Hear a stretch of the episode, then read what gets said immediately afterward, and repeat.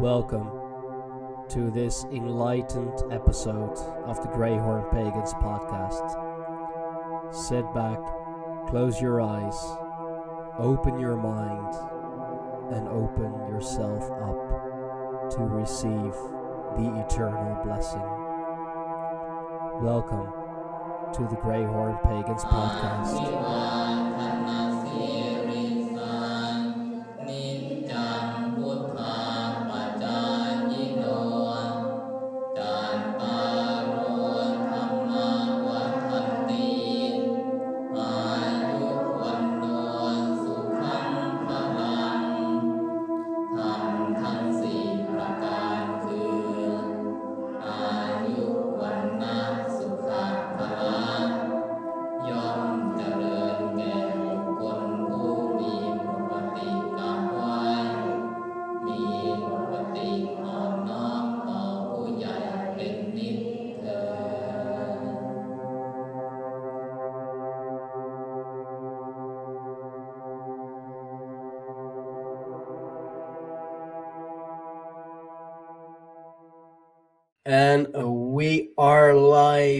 Back once more on the Greyhorn Pagans podcast. Welcome, welcome, everybody. Uh, today I am joined by Jin the Ninja. Uh, I do like that name, I gotta say. Thank you. It's, uh, it's very special, very telling. Uh, you're a Jin and a ninja. That's uh, hmm. Oh, I never thought about it like that. But yes, oh no, yeah. Oh no, wait. That's that's double N, of course. Oh well. Either way.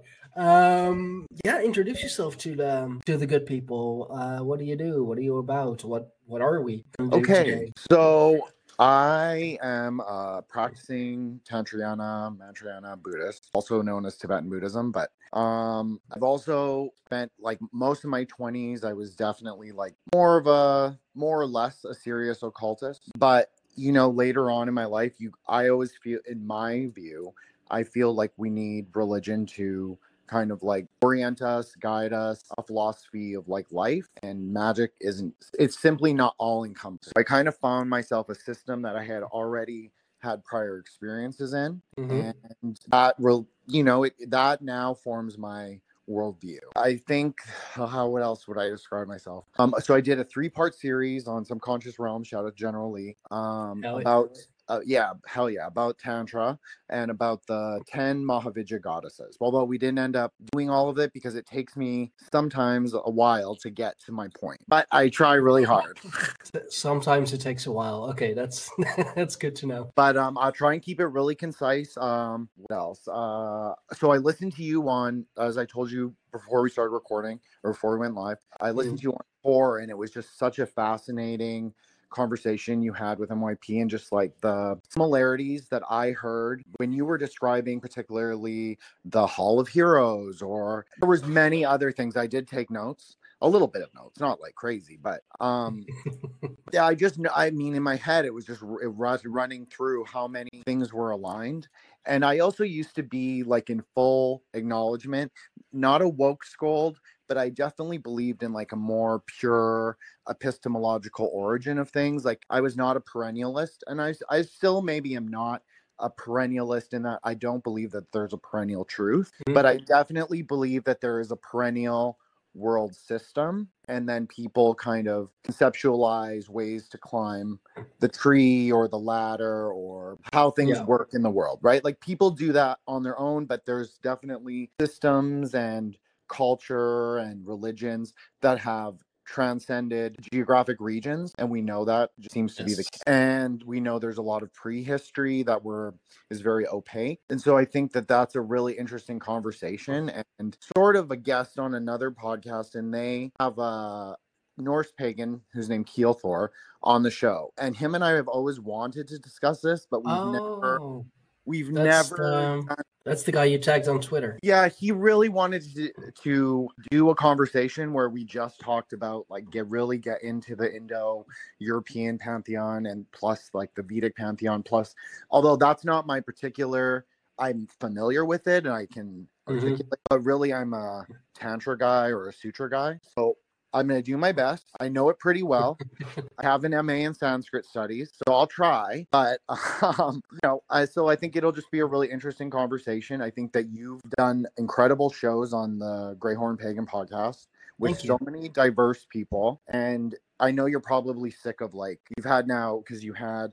Uh, one show on Tantra previous, which we won't retread that. Then you just recently a show with I remember his name. I apologize, but he covers a lot of Buddhist things as well. So I know that you're Oh, probably I oh, uh, you mean Ethan Indigo by Ethan. chance? Yes, Ethan. That's it. That's exactly it. Yeah, Ethan's a good guy. You um, chat with the two of you would be absolutely amazing. You know, he's a very learned person, and he we speak a Oh, lot yeah. of this.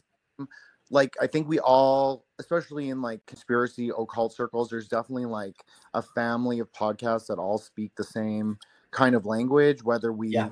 Articulate it in this way or that way or whatever, but we all say I- That there I definitely really- is. Yes. But this is not going to be a Dharma talk. I promise you.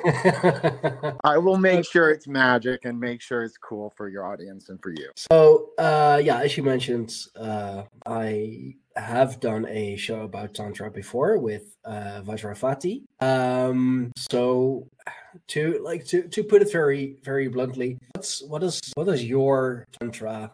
How does how does your Tantra differ, or your your view on Tantra, your Tantra practice differ? Um, you know, from how Vad how explained it. I hate those Easter names. Still, still I totally get it. I totally get it. I'll try not to you drop too much I won't be like that. No, it's Um, fine. It's fine. Like if you can pronounce them, go ahead and pronounce them. But I, I may struggle with it a bit. Okay, no problem. But um, so tantra really is the meeting of wisdom and method. And so, what wisdom and method is is usually described as the male powers of the world or the consciousness Mhm. is method. So that's a masculine upward facing triangle, and the wisdom and this is strictly buddhism. Now we can go into shakta tantra which i touched on a lot with general lee and this there's a conceptual idea that parallels that has a parallel in between the two but it's not quite the same. Just point that out first. But the female um consort we'll say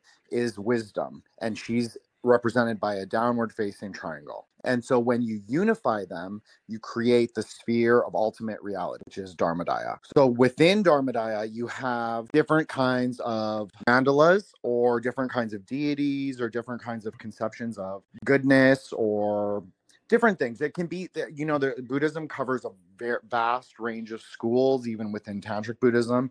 There's Yeah. like many different kinds. So I think just to keep it really simple, is it's a it's a religious method of sorcery that uses the idea of wisdom science meaning that everything that you're instructed to do or told to do by the text or by your guru or by your teacher or whomever, it's all provable. But you're also following uh, sutra path at the same time. So you're also like if you're a Christian, you're doing the Gospels or you're following Mhm. the Bible, like a textual Bible practice. But then you also are practicing Christian Kabbalah at night or whatever it is. So you're Oh, okay. so by it's the really it's the combination of three different transmissions of ideas. So you're doing the open transmission, which is like you say, okay, I'm a Buddhist. So what exactly does that mean? So that's just like you know your eight noble truths, your just your basic normie Buddhist values. Okay, then you say. I'm practicing uh, Mahayana, so I'm practicing like the greater sutra. But then Tantra is really the inner and secret practice because Tantra dialectic is inner, outer, secret. All there's different layers to Tantra, but really Tantra is how you conceptualize the universe, how you interact with the universe, Mhm. and like the guide that you use to get there. So it's not just sexy stuff. Unfortunately, and you know, sex is super important. I'm not diminishing it in any way. It is just, it's a very difficult path. Just like there are eight limbs of yoga, there are eight limbs of Tantra. And so sex is considered one limb, but Mhm. it's also kind of, when it's articulated, it's a very uncommon practice. You have famous dakinis, especially even in Buddhism. So I know some that will maybe surprise some people, but you have uh, stories about uh, a recent one, Sera Khandro, who was a Dakini practitioner of Buddhism, very famous consort from the early 1900s, had two primary male consorts who were famous lamas. And she used Oh. to practice sexual magic and she was able to she supposedly at 60 she looked like she was 20 so you can see that there's this idea that it exists. But the reality is is like you both have to be of equal power. So your prac the person that you do sexual yoga with has to be of equal power to you. And if you're a man you're going your measurement of power is different than for the female consort. So all of that said it exists. It's real. It's a real practice. It's a real thing. It's just that Mhm. the, the potential to find someone that you're compatible with, that is spiritually compatible with you, that you're going to both be as realized as a practitioner as the other. So, you because you don't want to have someone that's weaker or lesser. That's a really big part of sexual tantra. Okay. It's, okay, so talking about, we'll switch to Shakta Tantra, which is the more Indian, the feminine, the where the goddess is the supernal god. So she, in that kind of tantra, you uh, the male practitioner needs Shakti which is his internal power. And the female practitioner, she has to be kind of an ocean of Shakti. So you have to have this kind of unity that happens. If one is lesser than the other, you will not get there there. So it's kind of pointless to engage in the sexual aspect of it. So what happens is, is you get people engaging in the sexual aspect of it just for the sexual gratification. But it's really a ritual methodology. It should not be outside of the ritual methodology. Like it should not occur outside of ritual set setting basically that's how i see i see it more as a method everything is a method with me you know if that's a harder method if it's a more uncommon method then for me i just kind of look at it like you know what it, it's probably it's worth reading about it's worth knowing a little bit about but Mhm. I I cannot devote myself to something that is so esoteric. That's just my opinion. Yeah, okay, no, that that does make sense, and I I get the um of equal standing because um you know the the alignment of energies in like whatever spiritual practice it may be is very important. Um, you know, otherwise either nothing happens, or you know, like for the other. It you know it goes goes way overboard. You know, if the man's more That, um, that's usually you know when you read about it in the historical terms. That's how what it happened. Either usually it's the man. I'm sure the no man who's listening to this is that not surprised by it. But usually men they like sexual tantra the most, and women tend who are good at sexual tantra tend to not like it. So you get a lot of men who want to do sexual tantra, but they themselves are not really good at it. So what you're telling me is that all men want sex. Basically, I think that's a good assumption. It's a shocker. It's a shocking, shocking statement. So there's nothing wrong with it. It's not like it's transgressive. No, definitely. It's you know, it's it's natural, but Totally natural. I just, but I want to just emphasize that even though it's not transgressive necessarily, it can be seen as transgressive because it's it it takes so much of self control. I think tantra is a lot more about self control than people realize, and I'm not just talking about withholding orgasm or any of that. I'm talking just in general, like everyday life. It's quite conservative, quite strict. Like you have to be quite um, you have to kind of have your shit together. so um, like the whole um conservative thing when it comes to the, the sexual part. That's what I uh, what I did understood from uh, from Vajra and content and all. Uh, but like outside of the um, well, let's just say the the bedroom or the you know the ritual space or whatever um are you expected to to live expected to behave like or is there isn't there a guideline This is a great question. It's so like with everything in Tantra, it's inner, outer, secret. So there are three levels, at least three levels of meaning. Like there are ways to answer. Maybe that's a different way to say it. Yes, it is relatively conservative from the exterior. You are Mhm. supposed to be follow your sutra, your mainstream orthodox during the day, or that's just one way I'm not to describe it. It doesn't have to be during the day. Like you can practice tantra at night. That's usually the traditional time, but you can do that during the day it's not a problem but that but you are supposed to be a mainstream practitioner of whatever so if you're uh, indian tantric then you're going to go to the temples and also pray in a puranic or dakshinacharya way which is the right-handed method. So you're going Okay. to do all those things that are normative. A lot of your practices are just your day-to-day life is going to be wife kids working outside the home. You're it's supposed to be a typical householder kind of that's what you're supposed to do. You're supposed to be a typical householder. Someone who has a wife has kids works outside the home supports their family, but engages in a secret spiritual practice. And when I say secret, I don't mean it's secret necessarily from people in your house or even in your family or even people around you. People might know you pray to, so say, for instance, a tantric goddess, but you're mm-hmm. not going to have the image of the tantric goddess in your house. You might have a picture of her, but she's going to be in a householder iconography. So she's not going to be left handed at face value because you're not going to bring those kind of energies into your house. Oh, okay. That's what um that's what the temple is for, of course. Exactly. Ah, that seems quite contradictory addictive actually in um, like what we're taught about um, European paganism that you know the the home is the hearth is the hearth is you know it's where you where you have your um, your altar it's where you have you know things maybe not like depictions of the god but things maybe dedicated to the gods all but I I know that the uh, the Eastern religions are very much still about having um, a designated place for um, for worship. And like the home's the home. I think you'll uh, find this interesting. We do have, so I do have an altar, like pretty big setup, like a Vajrayana altar. And most people who are practicing either Indian Tantra or Tantric Buddhism will have a pretty good altar setup like with multiple deities, multiple statues. You have to have all your tools, your ritual implements. Like it's having your private altar is a big deal. Okay. So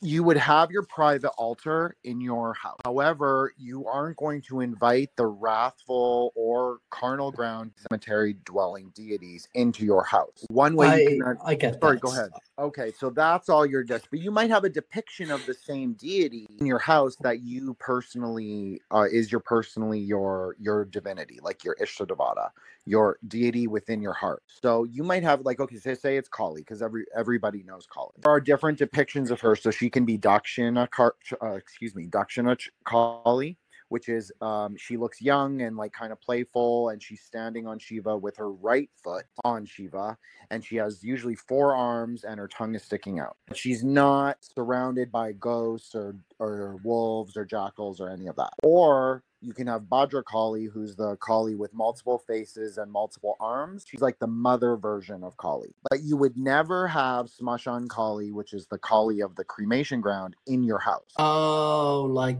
like that. Okay, so more the um like the the righteous, loving. You have more exactly, exactly. You have more the yeah, mother okay, okay, or the helpful deity. You don't take on the really wrathful like sorcerer deity. You don't have that in your house. Yeah, you don't okay. That, that energy in. I mean that that would be kind of like for let's say for us here in the West to have a, um, a picture of the, the the Grim Reaper on your altar for example you know even though he's necessarily a bad guy just but you know the, the what we associate with it exactly. the whole like That's death exactly. and sadness and whatever it's not the kind of energy you want in your house so instead of that you do like you know, like a crucifix or uh, you know, or the hammer. Um, okay, and yeah, and, and so what most people do is they will do like um, uh, so in Buddhism, it's a little different for Shakta Tantra versus Buddhism, but there is a similarity. Mm-hmm. There,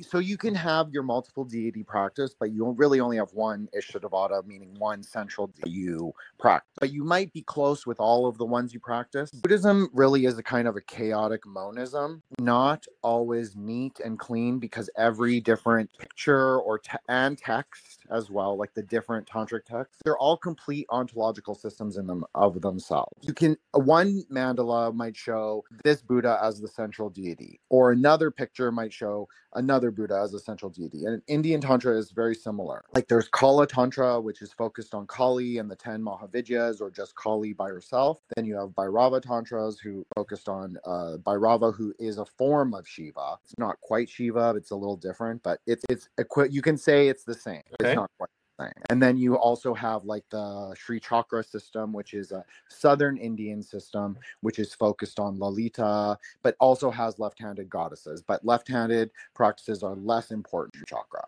But basically the deities that they're the deity that you have inside will or that you pray to as your highest power, they will determine what kind of other deities also exist in the mandala. So if you do uh, color, there's color is a really big part of it. So there's mm-hmm. like red, red deities, white deities, yellow deities, green deities, and blue black deities. So generally, if you have a say you have a red deity, like say it's Lalita, so she's like the queen, queen, queen, the highest queen in yeah. Sri Chakra. She's reddish in color. So she's totally fine to have in the house. And all her subsidiary deities, she's fine to have in because she okay. only brings like the it's kind of like uh, good luck and like everything is bountiful, happy and beautiful all at the same. Time. Yeah, okay, cuz you know we we do associate rats also with um you know, with love and all. So I, I, I can understand how that would be uh, perceived as more uh, like more pleasant, more bountiful. It has its its other side as well, but I can I can see that. Oh, definitely, Tantra has all the colors have their wrathful and and peaceful aspect. So that so, definitely exists. Red is more of a magnetizing color, so it's a power growing color. That's another way to think of it for tantrics. oh than- yeah, okay. Well, that's that's a, a thing pretty much worldwide. You know, um, every everyone who has a or like wants to portray a certain power, they're they'll wear like reds, like whether it be um like if you look at the old old timey like Anglo-Saxon kingdoms, like the knights and whatever those kings they would wear like those big red mantles, um, or you know in these days uh, red shoes, for example, especially red leather shoes is a sign of yeah. um of power. So yeah, it is a very color. It can be a very powerful color, color of color of blood, color of love. Yes, and in in Tantra, the I know that in more in the European pantheon, red is more assigned a masculine quality, and it is in Tantra. It is in Tantra, but it's not. It has a feminine aspect, which is very important and perhaps more important than the masculine aspect. So all that battlefield imagery, the blood imagery, the iron, the soldiers, that's very important, even for the goddess, not just for um called Mangala or uh, Mars, but he he's more of a he actually different than in European magic because he's assigned more of an aggressive posture, if in my experience. But in but in um in like uh, I'm sorry, in Tantra he's actually he's assigned more luck. He's more like he brings about marriage. He he helps people overcome obstacles. He's not Mars is not really assigned a negative, not very much. Oh. That he is... has negative qualities, but he's much more positive. And so he is able to the goddess who stands above Mars, she's she's much mm-hmm. luckier than like say a god or like Ares in the European pantheon. Like he's he's not necessarily like good or bad. He's got like a mixture. He's like very gray sometimes. Like he's very mm-hmm. like really pro-human or anti-human. He's kind of sometimes this way, sometimes that way. She's always pro. She's always pro save the world, like save mankind, like that. Like that's and always like brings luck, brings fire. She brings change through destruction. It's a good way to understand. Oh, okay. Still has some of that that Mars energy in it. Yes, of course. 100%. Mars is very much, you know, like Mars, Ares, they are very much war gods, very much about destruction. Yeah. But from destruction, new things can also, exactly. of course, and it can, like hardship, can bring people together even more. I I I, I get it. I get the eh, you know love and war. So yeah, that's what sense. you know. That's what it is, and that's. I always thought that Durga, who is kind of the, she's very battlefield, and she's very much the queen as well. She has like, if you want to give her like a position, she would appear at both um Geburah and Netzach. So she's both green and red, or green and fiery. Also, I don't, I don't know if you if that was you on Twitter who made that, um, or if I'm like completely mixing it up now, but that also does kind of sound like uh, Freya from the Norse Germanic. That's what I personally think. But yeah. I don't know very much about Freya, so maybe I'm just looking. Well, Freya is uh, she's a very powerful goddess. Of course, she's very uh, very powerful uh, magic user, Seidr, a very a uh, a female form of magic. Uh, in fact, she's the one who taught Odin Seidr, um, which had which which has some uh, some caveats, of course, because she's Of teaching a very powerful male god, female magic. So it's kind of, but um yeah like uh, the goddess of of love and war and uh, the the the head of the the Vanir pantheon So yeah she's the very gods, right? Or the more uh yeah those those are more the uh the earthbound gods okay. indeed I want to Um, make sure. I just want to make sure I'm getting it all. no, of course, and she very much has uh, what I how I always like to um, to say a lay'em or slay'em kind of attitude. Okay. Okay. So again, very much the, um, the That's love very- and you know, love very- and war. That's very Durga. Lay 'em and slay 'em. I like that a lot. And they have uh they share, I don't know what you call it um Norse, but we call it in Sanskrit, it's called Vahana, like the mount that they ride. I noticed that Freya has the cat. And Yeah, Norwegian forest cats uh, who pull her chariot. Those are big cats. Big cats, right? So Yeah. Durga can ride a lion or a tiger, and they mean very different things. So lion means that she's descending from heaven, means that she's composed of all the lesser gods, like all the elemental gods, all the Vedic gods, those and the Mahadevs, meaning like Shiva, Vishnu, all the planets. They compose her whole body. Her hair, her jewelry, her weapons, they are all made up of all the gods in creation. That's when she rides the lion and she comes down between the two mountains upon the river and she shakes the world as she descends. That's the myth, the story. But The the, tiger, sorry, go ahead. Two mountains, like two two setting sun in between them. Kind of the image that I'm getting. You know, the lion, the lion's mane. That's right. And when the lion roars, it shakes the heavens. That's the what they say. Oh, right, right, right. And when she rides the tiger, that is her arising from the earth. She's not composed of all the gods. She is all the gods. Like she is the greatest god. Mm-hmm. Like sh- when she is riding the tiger, she is pure Shakti. She is the pure magic. She is the pure power. She's the pure vital force of the whole universe arising on the earth. And the tiger is the protector deity of the forest. So it's much more earthly. It's much more bound in material creation. The tiger mount. Oh yeah, I mean the the tiger from the um, the big cats, the the the large flying species. He is the most powerful. So that does makes that does make sense that he is uh he is seen or she. I guess in this case, uh, is seen as the as the holy protector. Yes, totally. No, I agree. There's a lot of like a similarity there. Um also you were talking about with NYP that she has a mandala. Well, she first maybe we should talk about the yoginis and the Valkyries, I believe that's what they're called. Uh, the the Valkyries, the um, those are uh, I don't know if they're necessarily a a part of Freya, but they do belong with, and they are the uh, they are the ones who carried um, the slain soldiers from the battlefield into her hall. Uh, Freya has first pick. That's something that really stood out to me that you said in that episode because Durga, she's sometimes called the mother of the yoginis, but she's not really the mother. They're just kind of associated with her. And depending on the story, obviously you understand this because that's how I believe Norse myths are too. Like they, different stories will narrate different aspects of the same story or tells a slightly different version. So depending on the story, she can birth the yoginis, but generally she's not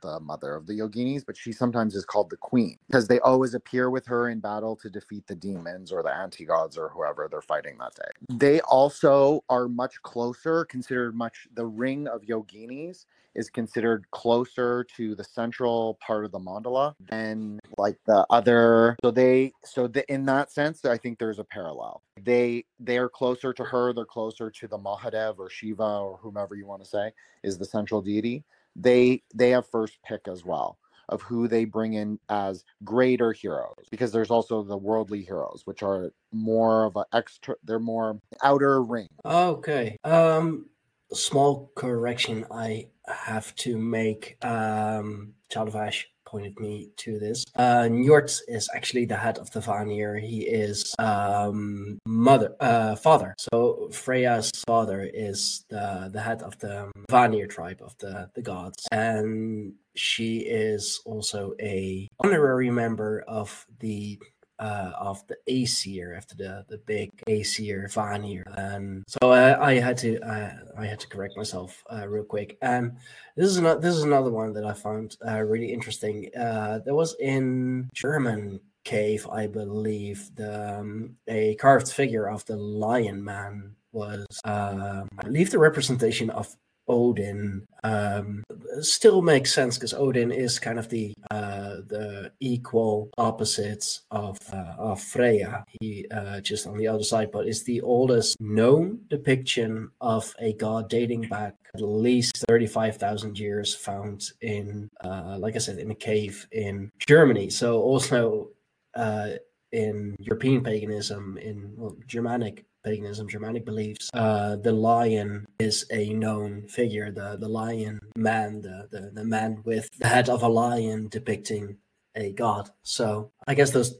those um, Well, you know, Like, there it- is a form of Vishnu that takes the form of a lion man. I don't know. Have you ever heard of that before? Narasimha? no. So there is the final form. Well, so Vishnu has 20 some avatars, but really the important avatars are called the Dasha avatar, which are the 10 avatars. They're each in, if you want to, they're each assigned a specific, or how it really works is the, each Mahavidya is assigned a certain avatar that they, so he, Vishnu is the only god that dies. So every avatar that he spawns also dies in his own stories. His one of his pinnacle stories, we'll say, is the form of Narasimha, this Asura or anti god, which obviously we should talk about that Aesir, Vanir, Asura, Deva um, axiom, I guess, Yeah. because I think that's really interesting. And I think that there's like so much there.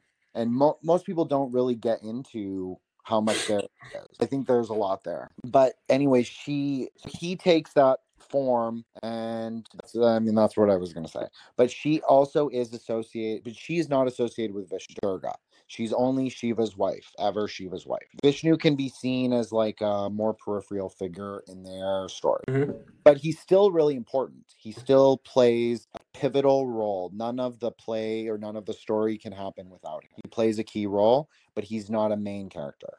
There's also a goddess with a lion head. I just want to say that too. A goddess. Okay. Just like the So- Egyptian, like some people might be familiar with that. There is Yeah. My my uh, my fiance or my well my wife at this point basically um fireface she's very much into the uh the egyptian pantheon has very uh, very close connection to them but they're understand the similarity that because even Indians often find that there's great similarity between the lion-headed goddess and the lion-headed goddess in Egypt. Her name is um, well, one of her names is Simhamukha, which literally just means like lion, lion-headed.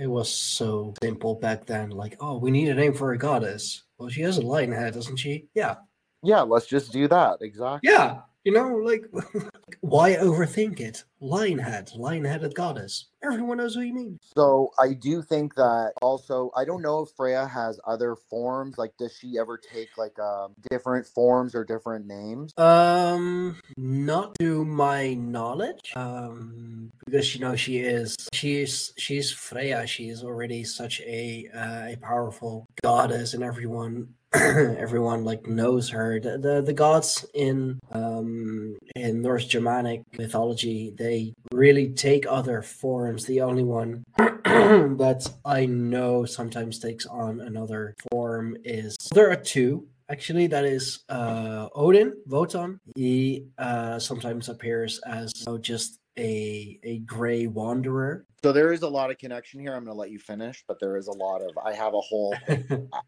As you know, and uh loki the the trickster god the well-known trickster god he um he can well like in a very basic way he can um but i do believe that that is the those are the only only two gods of whom it's of whom it's written down that they that they can and that they do i'm sure that other gods if they want to that they can um but i Yeah, am not can do whatever familiar with want. any yeah Uh, although I'm not familiar with any stories or sagas um, beside uh, the ones about Loki whenever he has to, you know, fix shit because he always he always fucks up. Um, That's kind of like- kind of like uh, yeah, and Odin, Odin. He has so many names. Um, when like that's that's his form here on on Earth on Midgard, a gray wanderer. It's very similar to Bhairava Shiva or Rudra Shiva or Rudra Bhairava. So when Shiva's wife dies, Vishnu cuts her up into 51 pieces, basically,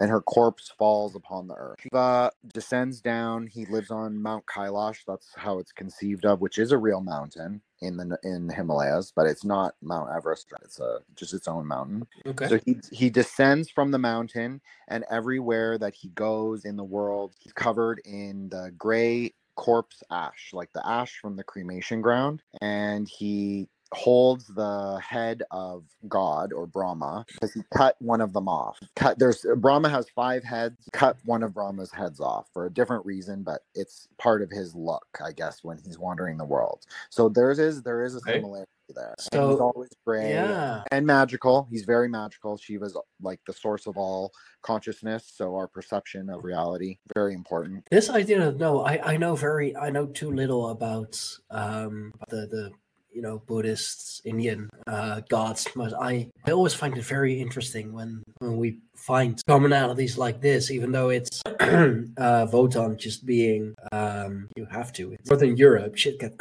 gets cold here. See, that's the difference. Shiva is always depicted wearing a tiger skirt and nothing else. And maybe some fresh demon heads around his neck, but nothing else. Yeah, you know, tiger skirt and some accessories. uh, exactly, exactly. yeah and and that's you know that's why i think it's so amazing that like the stories are so incredibly similar but like really have evolved evolved to the land basically because like i said you know here in uh in northern europe our you know our autumn our our fall our winters are very harsh they can be very harsh especially if you go um like higher up north towards scandinavia which of course you know for a big part um is located either near or even past uh, the pole circle. So it gets very cold very wet very rough. So you have to cloak yourself and that's you know why our gods are these just strong warrior gods because we always have to had to fight against oh, against uh, against everything against nature against our ourselves. Um, and you know god i i wish i could just you know walk around all year with a in a tiger skirt and like, Well, you know, N- Nepal fancy is cold. accessories. Well, just say that Nepal is pretty cold, and so is Tibet's really cold. So,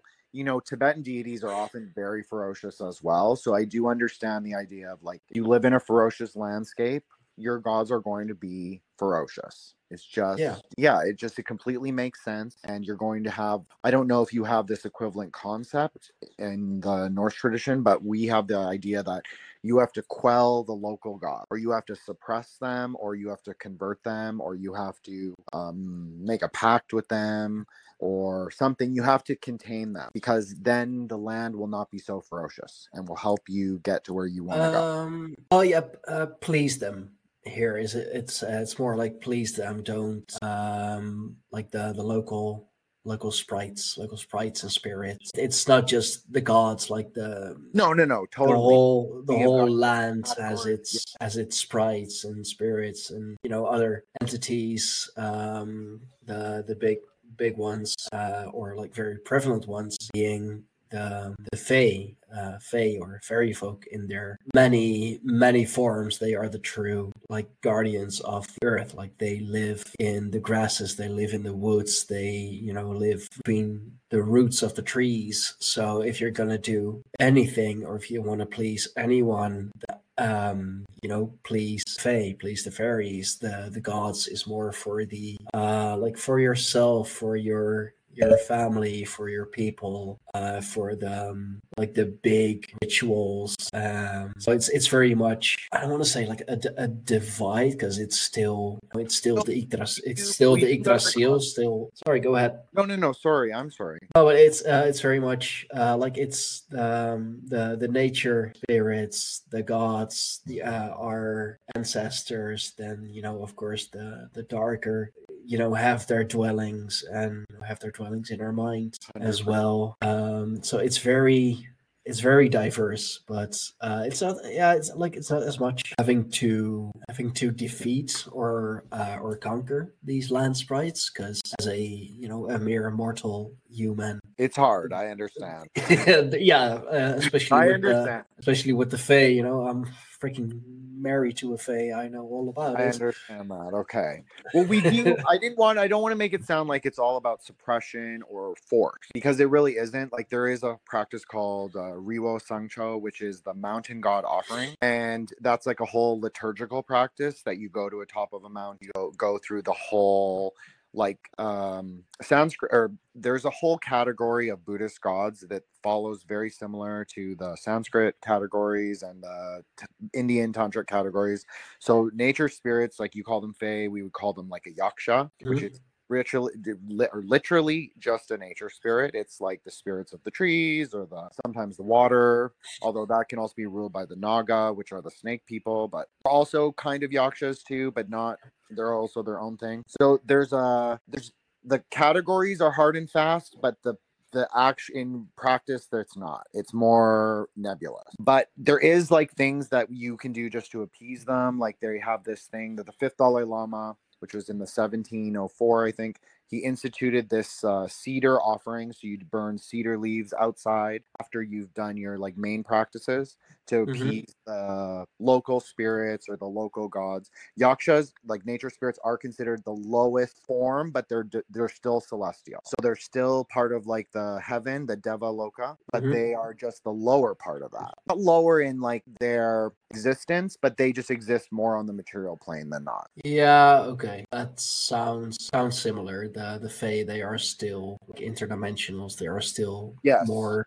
yeah powerful, more powerful Yeah, beings. way more but they are not. more- But they are not. Buddhism started as a yaksha cult, actually. Monastic Buddhism in the early Indian time, like um, first century AD to about third century, like Ashoka, Mauryan Empire, all of that. They that was very much focused on the yakshas, is it like the local nature spirits, and then they underwent an apotheosis because in Buddhism, every single being can be brought into the Dharma. So every being can become a Buddha, no matter what, like a demon, a ghost, Oh. anything. All of those things can be eventually become a Buddha. It's just considered harder at certain planes of existence, but everyone's welcome in the beginning. Oh, that's that's an interesting concept. I did not know that. I did not know that every like every creature can. You know.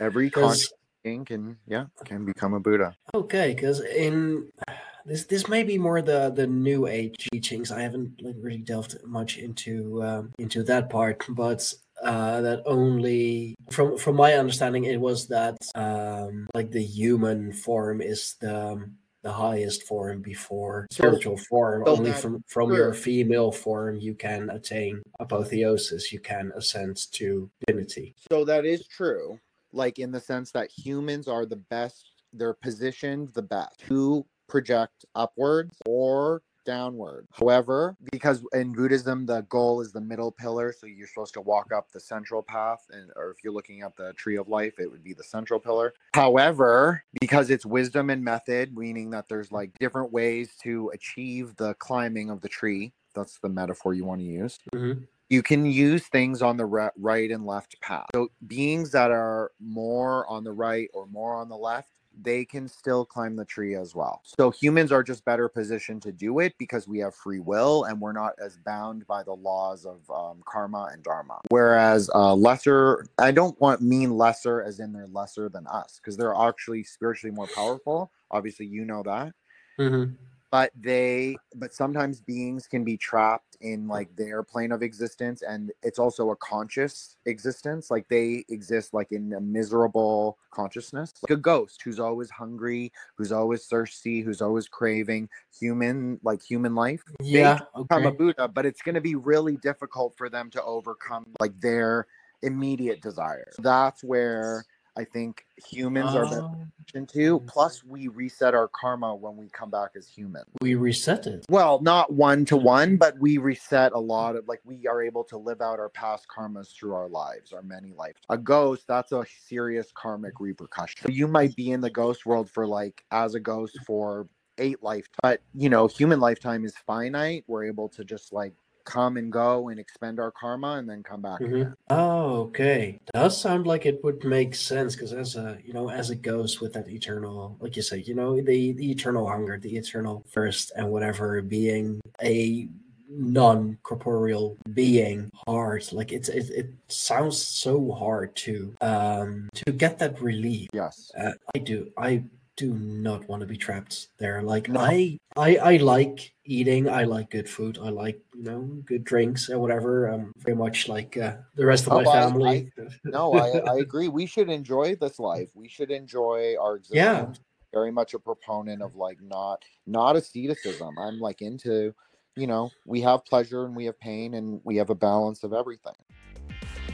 Enjoy listening to podcasts and ever wonder, can I make a podcast? But it seems so complicated, and good audio production can take time.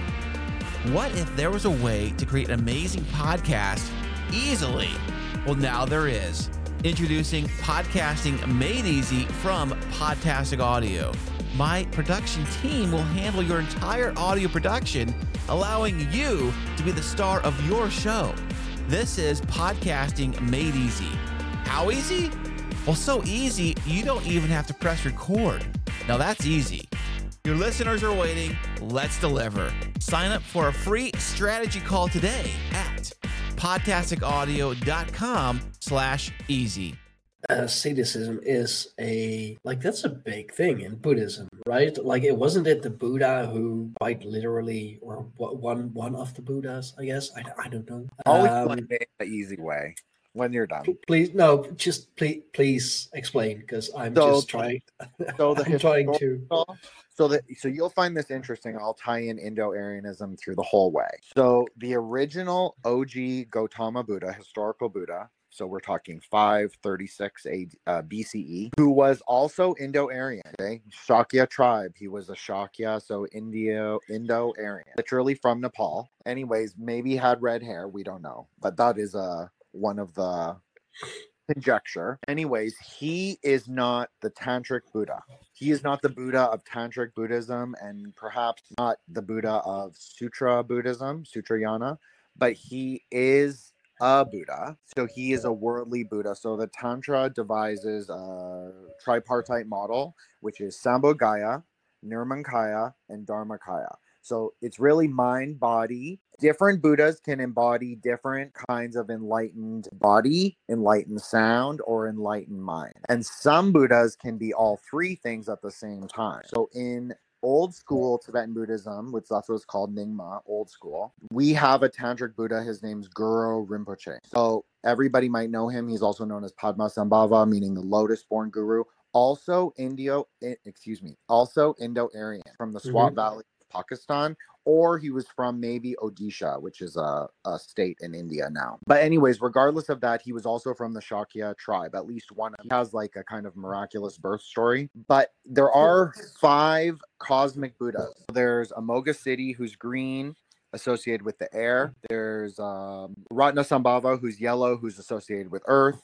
There's Amitabha, who's red, associated with fire.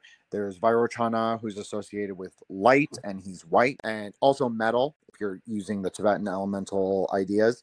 And then you have um, Akshobhya, who's blue black, who's associated with water. So those are cosmic Buddhas, meaning that they might have been Buddhas as people in a different timeline or a different universe, but Mhm. they never were necessarily human. Does that make Uh, sense? yeah So they're kind of like they're cosmic Buddhas. So they exist like outside of our timeline. They exist outside of time mm-hmm. itself. Mm-hmm. They might have existed though. Like they are given hagiographies of their existence and their story of uh, like this they existed in this realm at this time and then there's also the primordial couple. So the primordial couple is called Adi Buddha, and it's the closest thing that Tantric Buddhism has to like God, God, but it's not God of the world. It's God. It's the Godhead that exists outside of everything and above everything. So we have many conceptions of it, but Buddhahood really is this ability to marry wisdom and method together. So that's why there are can be many Buddhas, but there's only a limited amount allowed in each yuga. So each of the four phases of the Vedic, how they think of the wheel of time. There's only so many people who can, or ghosts or demons or whatever it is. Only so many beings can become a Buddha, but many can become in one yuga. So I know that's a little confusing, but that is relatively clean way to describe it. I I think I think I get it. It's it's it's a lot. It's a lot of new I know it's information, but it's no, it, it's very interesting. So five Buddhas, okay, yeah, and they each represent a state of consciousness. So if you don't want to think of them as like externalities, like I'm not, I'm personally not like polytheist. I'm like I said, I'm more of a monist, but that's not really the category is like not neat and clean either. But you can think of them as conceptual ideas as well. So you don't have to think of them as like external to yourself. They can exist within you or as things that you're asp- aspiring to do or aspiring to be. okay. So true energetic beings, if you will. Um, yeah, okay, okay. it's That- different concepts of reality they have like worldly associations like or correspondences just like the tree of life like they have colors elements and then they have all these different emanations and gods well they're emanations of the same being. So the being exists at the top and then it emanates outward and downwards and then all these other beings come forth and are part of their greater mandala but then you also have these things called i know this is crazy. You have these um what are called the highest yoga tantric deities like chakra samvara or kala chakra or eight pronouncements heruka or all these. Anyways it doesn't matter which one but they're the they're the crazy they're the crazy ones that people know like when they look up like when you google tantric buddhism you'll see like mm-hmm. i think an image of of chakra samvara comes up. So it's a blue guy with multiple arms and he's um, in coitus with uh, Vajra Yogini, who's red, and and she has two arms. She's holding a knife and a skull cup. So, anyways, they're engaged in creation and destruction and consciousness practice wow. all at the same time. So it's That's- conceptual, but it's it's also part of reality. That's quite the image. Oh wait, I do believe I I found the yeah. Oh shit, man. That's okay. I just want to like for everyone watching. Sorry for the people listening. You're not gonna see. You're not gonna see this, but um, like, are you talking about this one? Because Yeah. that's That one. That's exactly. Oh, that's you even pulled up a rare one. See how her legs are holding onto him? yeah. is Shakti or the prana or the wisdom in the active position. Sometimes they're not, sometimes their leg position, her leg position is different. So every leg position means something very different. It actually refers to a different stage in the text. There is a lot going on here, but Yeah. wow. Well, you know, she is she is um very important. She becomes at one stage the Sarva Buddha, which means the Buddha of that is all the Buddhas put together. So just like with Durga, where Durga becomes the eminent mother, the mother that exists on the material plane, she becomes the transcendent mother who exists at the highest plane, who is Oh, even wears a so all, most deities will wear the crown of whatever buddha they belong so a lot of deities especially in the earliest yogas will or the earliest tantras excuse me will wear like the blue crown of akshobhya It- but she's particularly special because she's considered the empty crown buddha. So she is a buddha and she is above all the buddha because she is all the buddha. Her her powerful state is when is she is in union. So when she is creating destroying both the world and consciousness that is the image you just showed. So it's the moving the wheel of time it's stopping the wheel of time it's helping the sorcerer climb up the tree it's it means there's so many layers of yeah.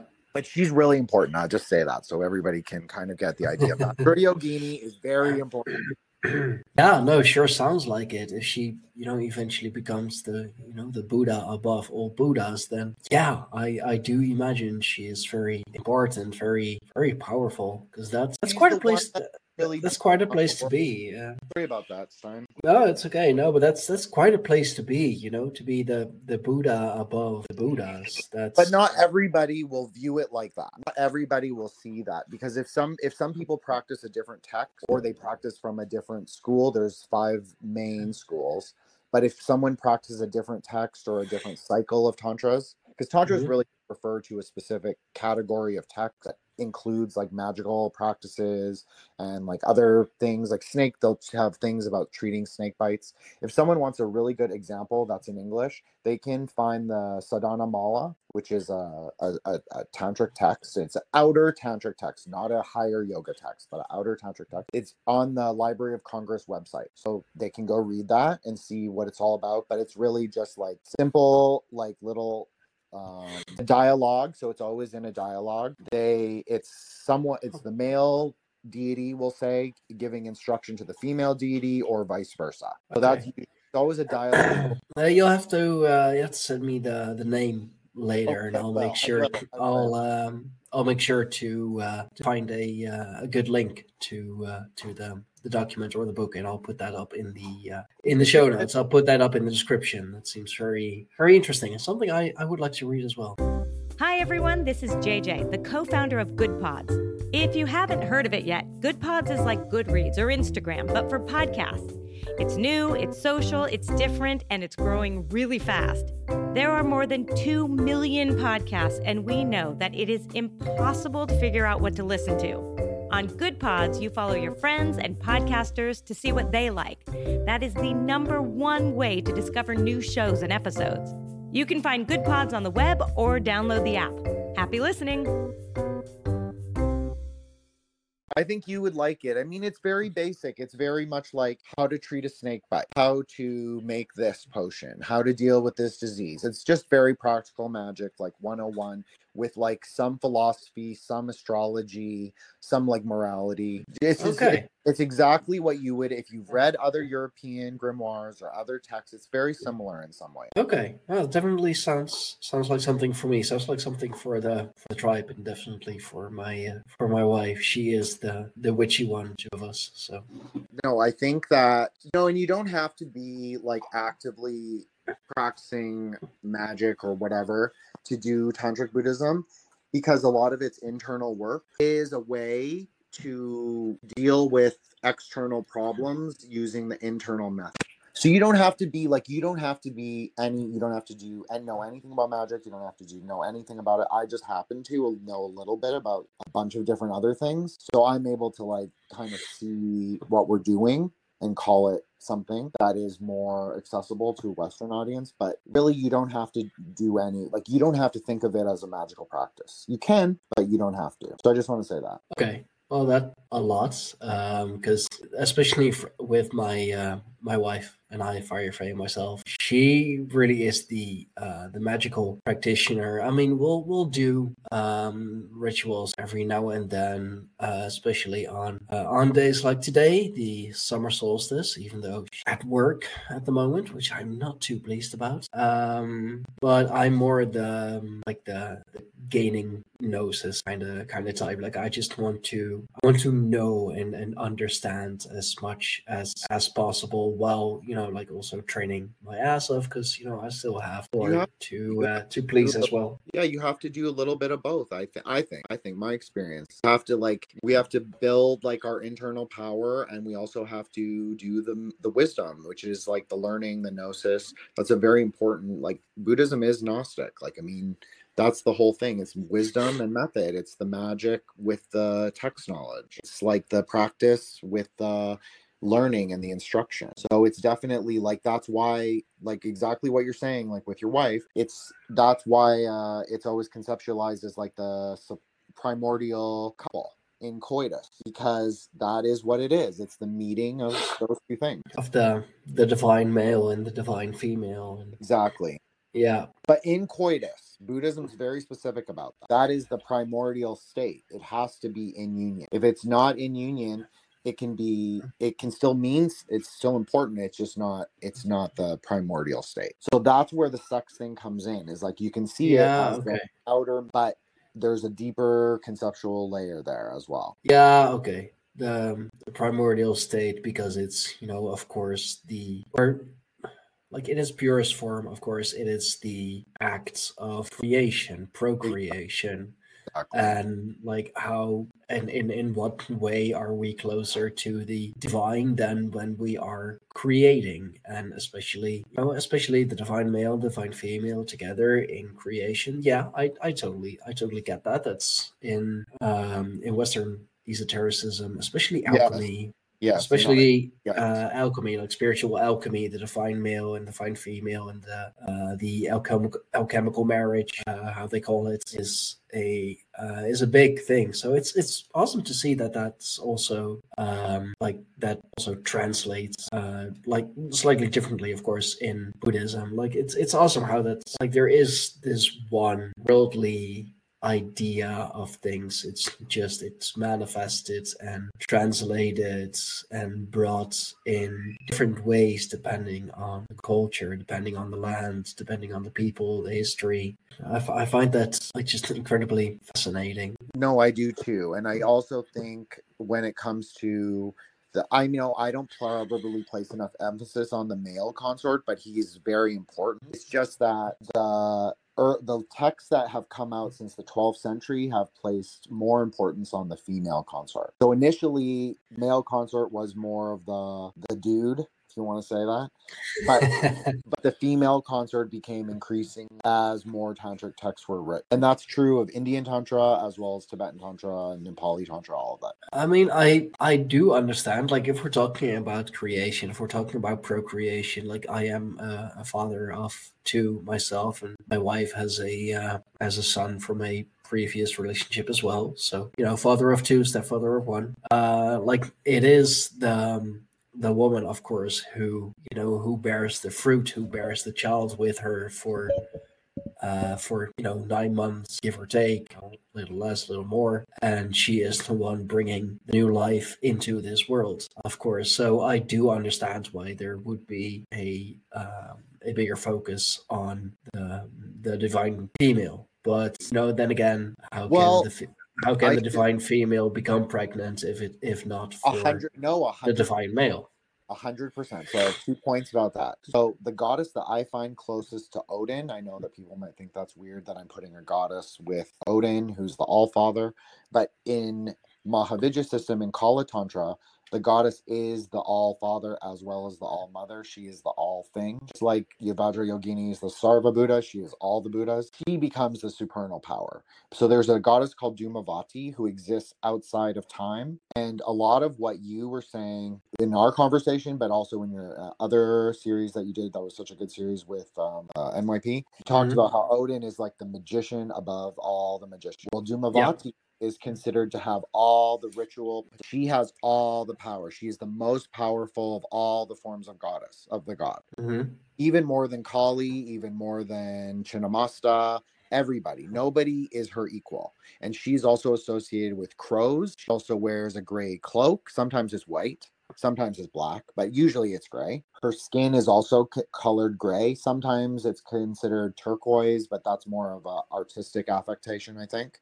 It has a meaning. But it's, it's usually she's described if you want to just strict strictly text she's described as ashen gray so i just think that she's the most like ashen gray. Yeah, that's wields like a, wields a spear. She- She's one of the only goddesses that does not wield the trishul, like the trident. She can Yeah. wield the trident, but she generally wield, wields a stick that has like a silver or a metal point. But it's like a, it's just like a single thing because it represents um like the merging of the male with female. Like there's, it's not two things, it's one thing. So she will just have like a pointed stick spear kind of thing. That really does sound like Odin. Even the the crow uh, part, even though with Odin he has his Well, ravens, also- of course. Um, but the difference between a raven and a crow is literally a matter of opinion. Like it's, I it's like one feather pinion. Yes. That that is the difference. So they're you know Well, sometimes her mount is described as a raven when you're looking at English translation. It just depends on who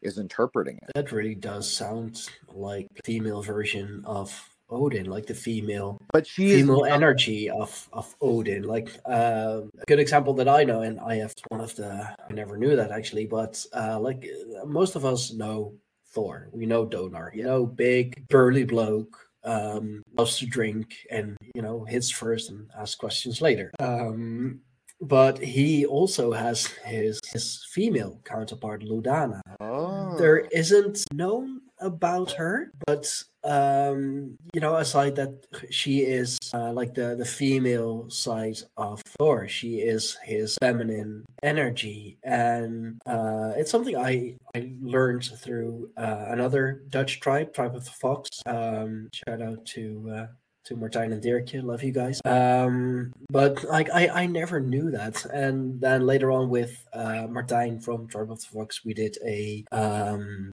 an energy ritual with some gods and some goddesses. Uh, one of them was being Ludana because you know I have such a close connection with uh, with Donar. Then um, you know a connection with Ludana should be there as well, and if anything, she's the one I had the closest connection with. I had the deepest connection with um, during the uh, the energy ritual, at least. So I thought, so you know, you describing a goddess who is very much like Odin. You know, wears a cloak, gray spear. You know, very powerful magic practitioner, only female. Really makes me think of um, of that and really makes me think that you know maybe she she is the uh, the female energy of Odin maybe the you know the the, the furious rage of a female you know how She have- is very how- furious. She is very. Her power is the delusion. Is delusion? It's kind of like smoke. That's what her association is. She is the goddess of smoke and crows. So everything that exists around her mm. is like not really real. It's all in this smoke of delusion. But the smoke can also be the most wisdom. It can be the concentration of all wisdom. But you have to kind of cut through it, cut through all the internal negativity, external negativity, secret negativity to understand what the wisdom really is. So she is very ferocious. Probably, I would say she's like so ferocious that if anyone's listening and is like curious about it, I would just tell you not to do it because it's very, no, it's really, it's like really ferocious. Like carnal ground, you need like a graveyard with like dead bodies all over. Like that's the kind of ferocity. Oof. But she is the, she is also the universal teacher. So she can become the guru but you have to kind of like she's kind of a goddess by trial so everything that uh, practitioner upasaka does to get towards her is going to result in hardship for the person so i think that that is a good way to understand too and what what was her name did you say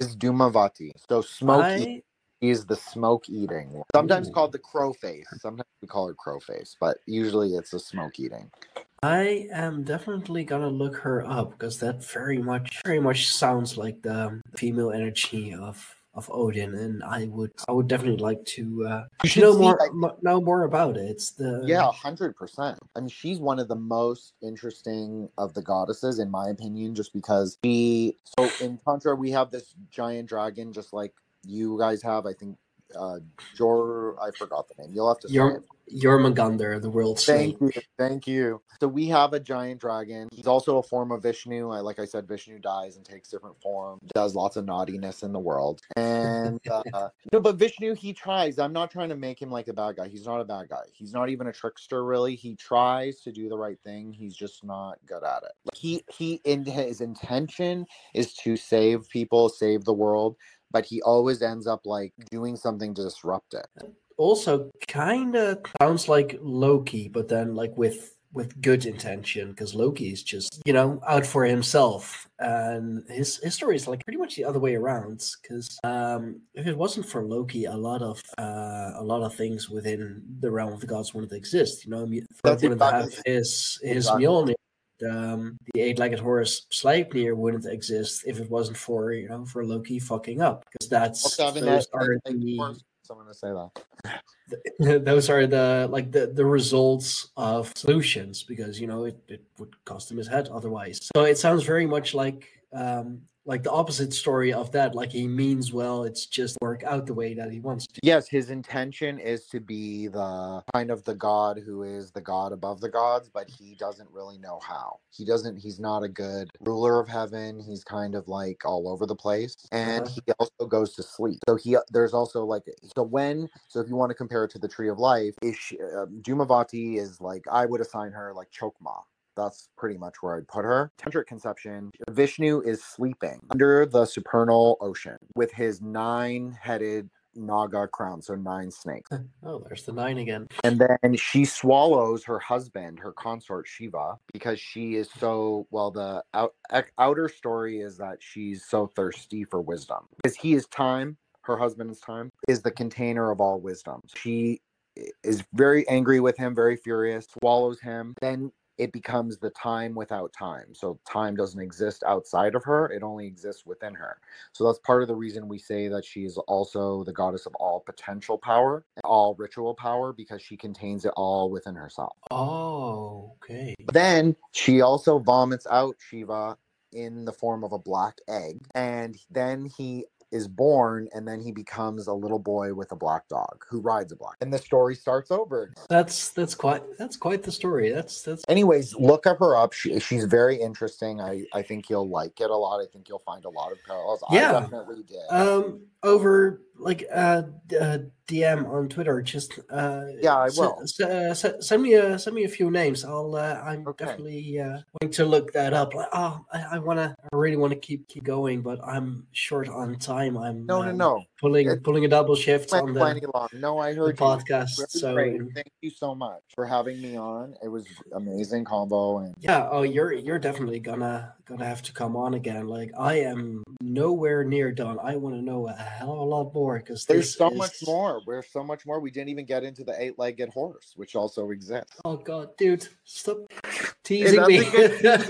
That's a good teaser for another one. It is. It is. Stay tuned. Talking about the eight-legged horse of the east in uh, part two. So yeah, dude, thank you very much for uh, for coming on. This um, this has been amazing. Like I have a lot of things that I yeah I want to look up. A lot of uh, goddesses that I. Uh, I want to look up, and I have definitely gained some more some more knowledge. Uh, now just the, the understanding, but I think once I uh, deeper research and more research and let it you know let it simmer a story bit. all the power. The story has all the power. I love a good story, so Thank you so much, Dean. I really appreciate it. I think you, you do a great show. You have so many diverse people on. Really appreciate that you asked me to come on. Thank you. yeah, no, th- thank you for the for the compliments. I uh, I definitely try. I try to uh, to have it as diverse as can be. Uh, is there anything that you uh, that you wanted to plug? Anything that you wanted to promote? Uh, can be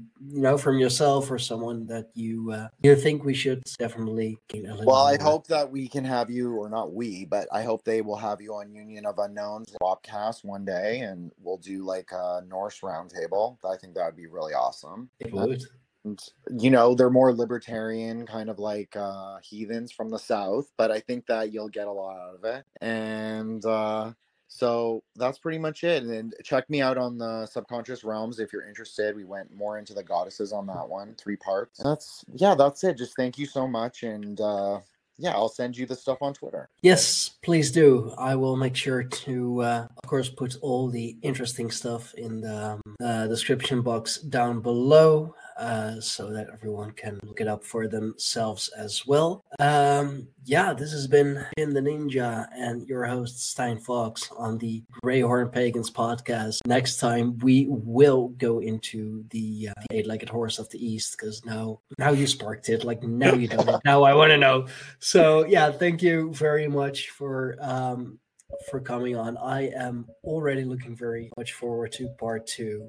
Um uh, you can find the greyhorn pagans through our website www.greyhornpagans.com you can find the podcast on all bigger podcasting platforms. Um i am now i should say we are now also finally on Apple Podcast. It was a bitch getting it on there. Uh, find us on Goodpods. That's uh, that's a really uh, new podcasting platform that's uh, that's getting getting big. It's kind of like social media mixed with podcasting and podcasters. It's a lot of fun. Uh, find us there, check us out, and uh, yeah, until next time, which for today will be in a few minutes because I'm pulling double duty. So anyway, thank you all, Jin. Thank you so Thank you much. Uh, Much. Have a good one. yes, and until next time. Until the next time.